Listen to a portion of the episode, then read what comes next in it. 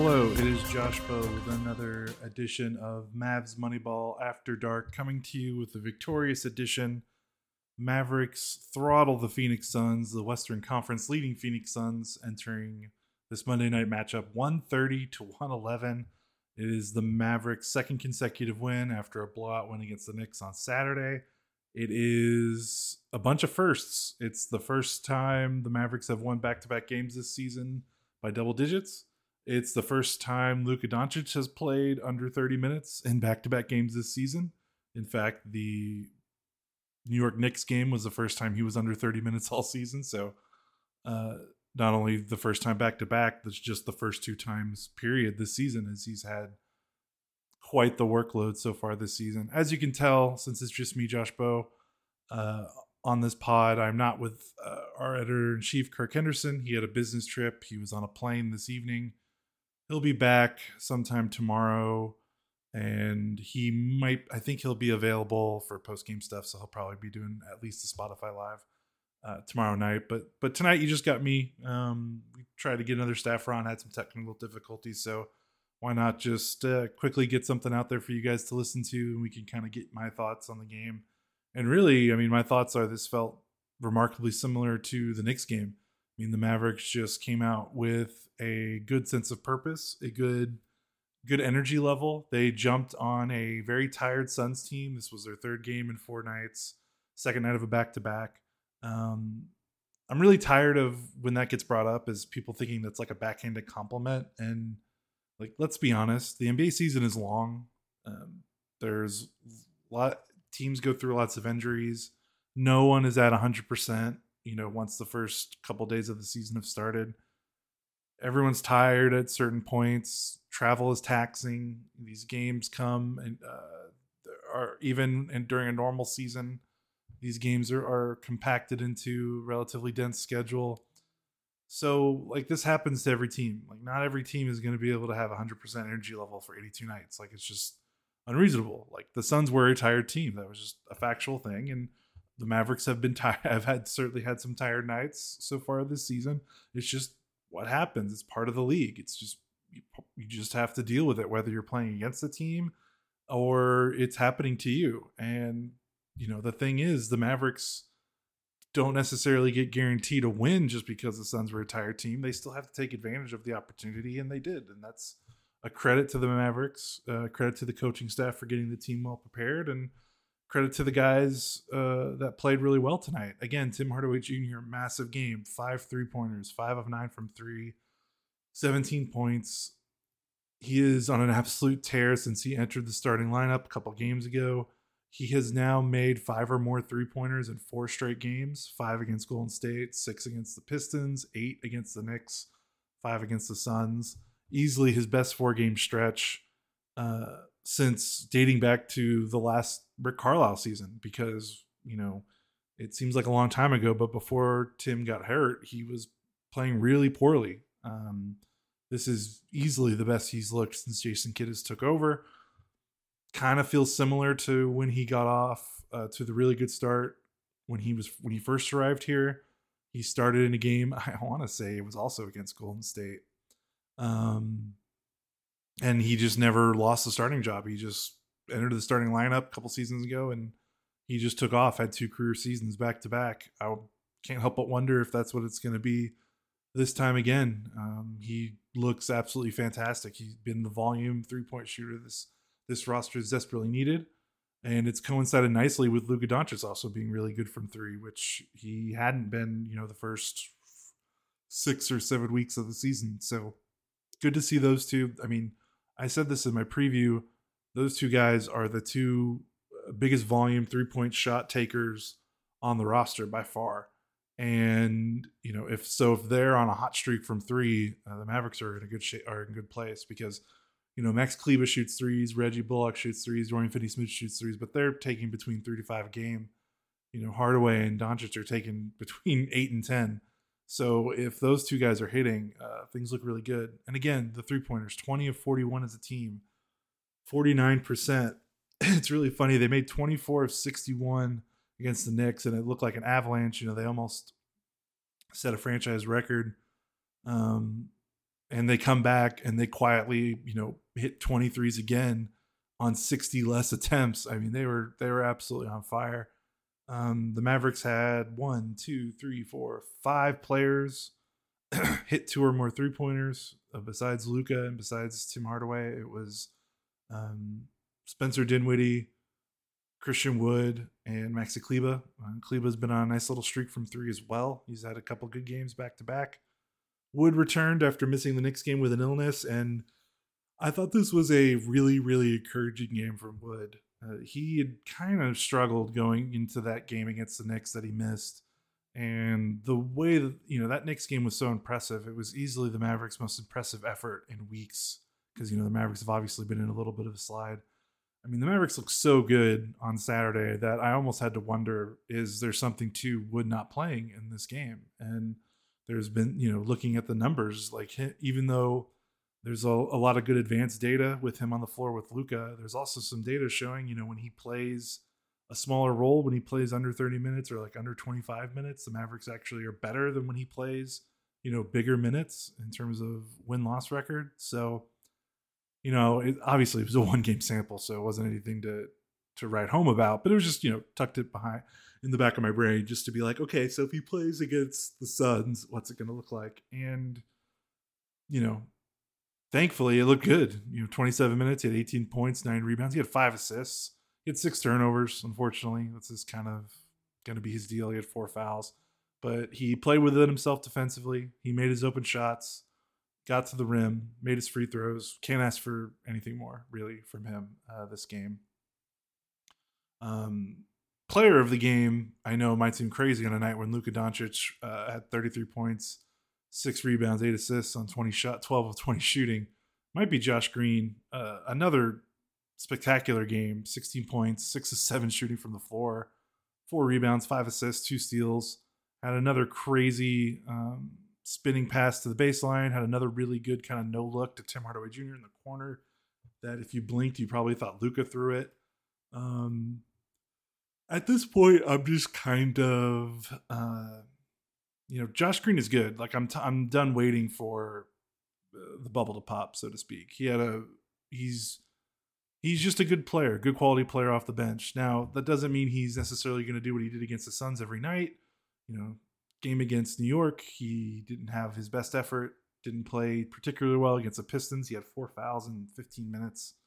Um, but you know, he's popping for some games here. Like he's had this game against the Suns where it felt like his energy off the bench single handedly busted this game open. He had a steal in the backcourt for a dunk uh, in the process of the Mavericks' first half run where they were just blowing this game apart and it was close to a 30, you know, 26 point lead at half. You know, he had the game changing impact in his 27 minutes in that win against Golden State. You know, obviously had that career high 23 point night uh, against Denver on November 20th. So, it's just nice. And I know, you know, people are to see this and, and start thinking some crazy thoughts probably to, and run with it, but that's okay. They're fans. You know, he's probably going to have another, you know, if he plays, the Mavericks play tomorrow night, if he has, you know, six points in, in 21 minutes, you know, that's not necessarily disappointment. Like he's still, this is, you know, he's still coming along and seeing these types of games is really, is really, really nice. Um, he's becoming a, a really critical part of this rotation. And, it's been really nice to see him make an impact without making a bunch of threes, which has kind of been the theme for him this season. I mean, he's obviously had some really big, splashy three point shooting games. I mean, he's still shooting, you know, close to 46% from three. He was only one of two. He was one of four against the Knicks. So, you know, he's going to, you know, I don't think Josh Green is a 46, 48% three point shooter, which is what he's been for the first month and a half of the season. But, you know, if he gets down back to you know 40 38 39% if that's where he ends up um, he's still making plays. Like he's he's passing the ball really well. He has 10 assists in his last two games. He's scoring the ball at the rim exceptionally well and that's honestly the biggest thing for him this season. He is one of the few guys i mean he basically is the only other guy on this roster besides luka and dinwiddie uh, and wood that will drive to the basket and it's so plainly obvious to see when he gets in the game compared to, you know, a Reggie Bullock or Tim Hardaway or Dorian Finney Smith. He just has a fearless ambition to attack the basket, and it's wonderful to see. And it really opens things up because I mean Luka is just attracting so much space. I mean it's it's pretty ridiculous. I mean teams are running out of ways to defend him.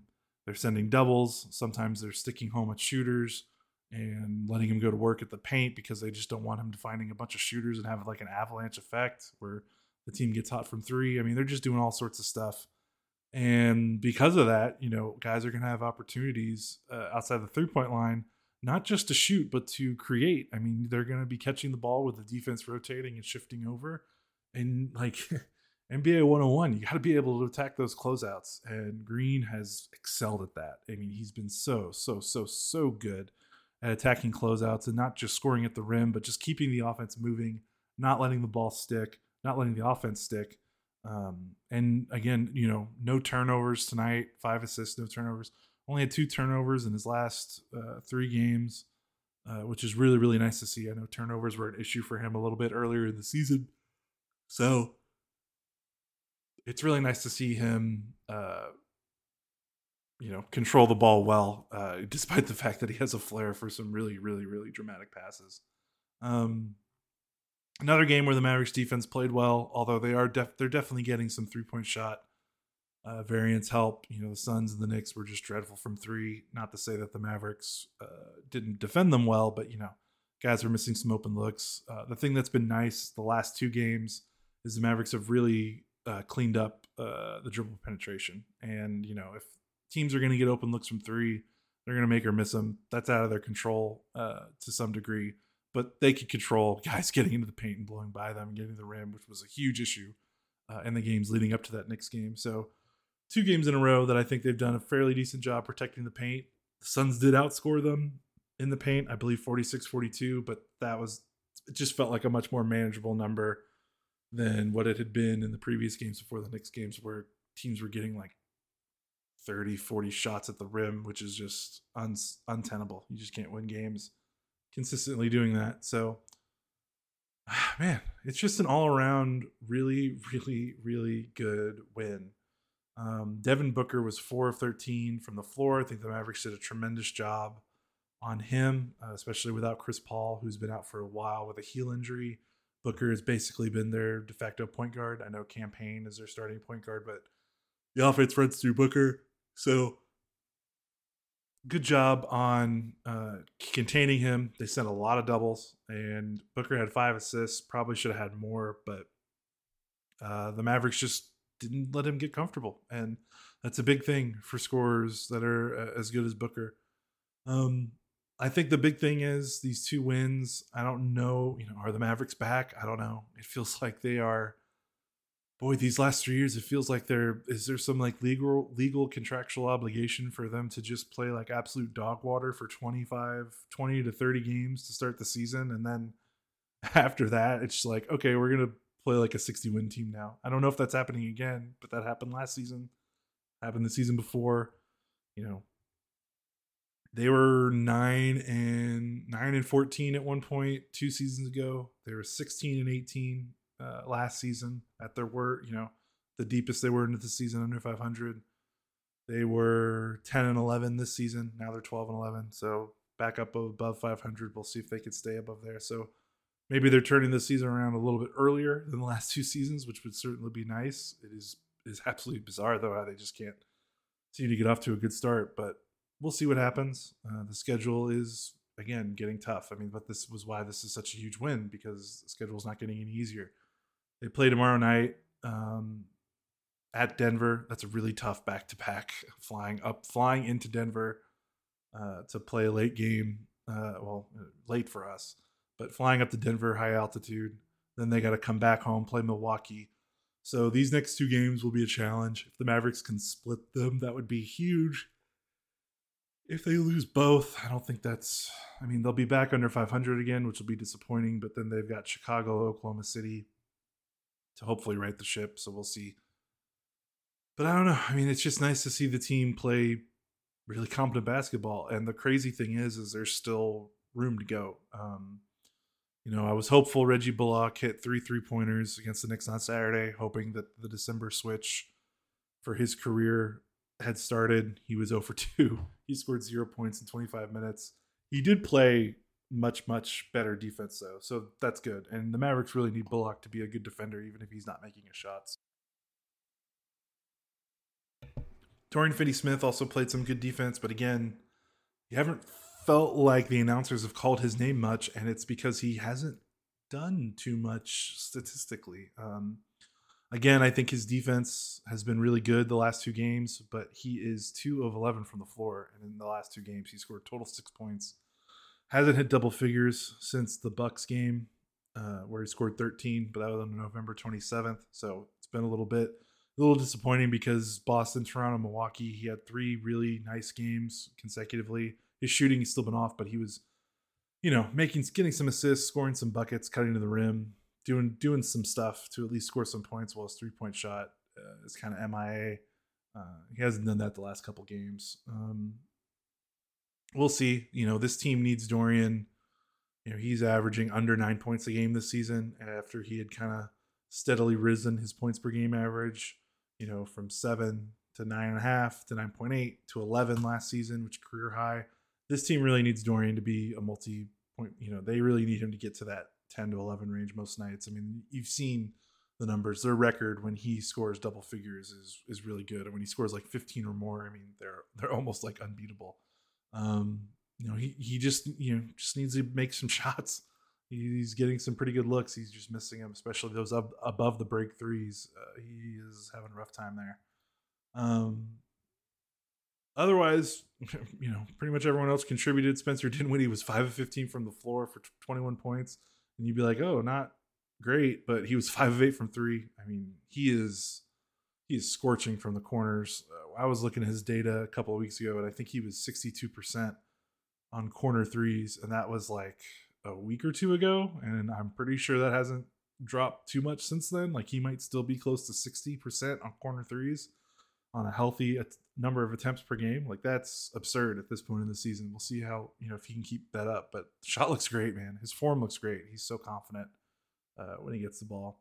Um, we're gonna close things out. You know, don't want to talk too much just by myself. I'm sure you guys are already making fun of me for trying to stifle back yawns as I'm trying to pull double duty with Kirk out and get stories edited and things like that.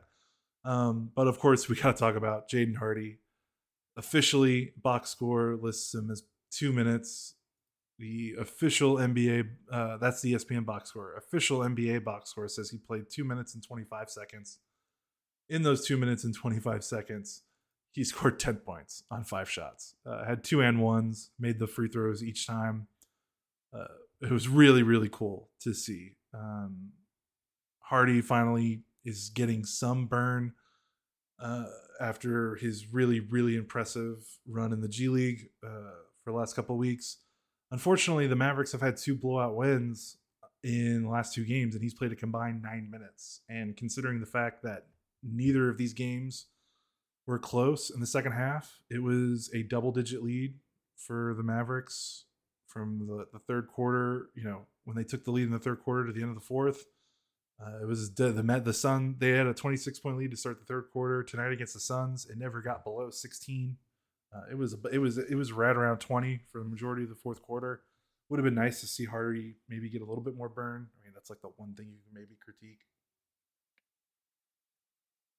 Otherwise, things have been good. But man, this game, I mean, it was already starting to feel like uh, free Roddy B, which was good lord, it was over 10 years ago the free Roddy B movement with Rodrigue Beaubois as a rookie on that 29, uh, 2009 2010 Mavericks team.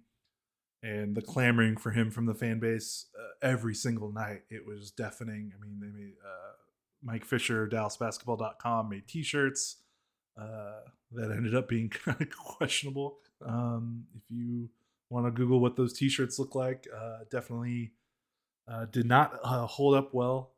Um, but it was a movement and people wanted to see Roddy and people wanted to see Jaden before these last two games, and he scored 15 points in nine minutes. Um, so with a team that can be as offensively challenged at times as the Mavericks, those calls are only going to get greater.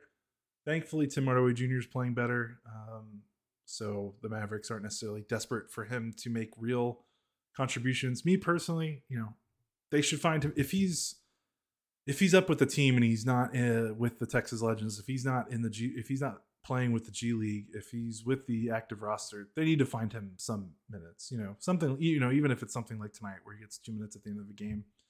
Obviously, that's going to dictate whether it's a clutch game or not. He's probably not ready to play in meaningful basketball yet, at least from the coaching standpoint. But I just want him to play. Uh, he was so he was so so rough against the G League last season, uh, coming out of high school that I know he's lit up the G League in the games he's played this season, but it really, I mean, it's just that's just progress right there. Even if he doesn't do anything else in the regular season for the Mavericks, just the fact that he is taking care of business in the G League is a huge step up for him. I just want him to play. You know, if he's not going to play, make sure he's with the, the Legends. You know, play as many games as he can play in the G League. When the Legends aren't playing, you know, send him back with the Mavericks if possible. You know, that's kind of my goal for Jaden Hardy. Anything else is is a bonus. And I mean, but if he keeps uh, if he scores 10 points every 2 minutes, uh, he gets into games during garbage time, I mean, that might force the issue a little bit. We'll see.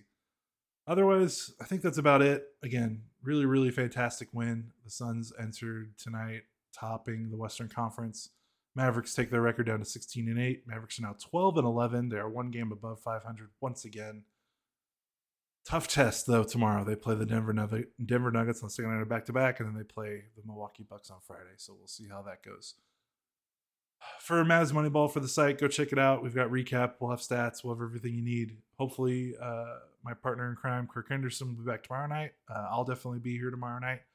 But you're listening to Mavs Moneyball After Dark. Again, Dallas Mavericks destroy, dismantle, dominate the Phoenix Suns 130, 111. Mavericks push their record again above 500 12 and 11. Play Denver Nuggets tomorrow night, and we'll talk to you then.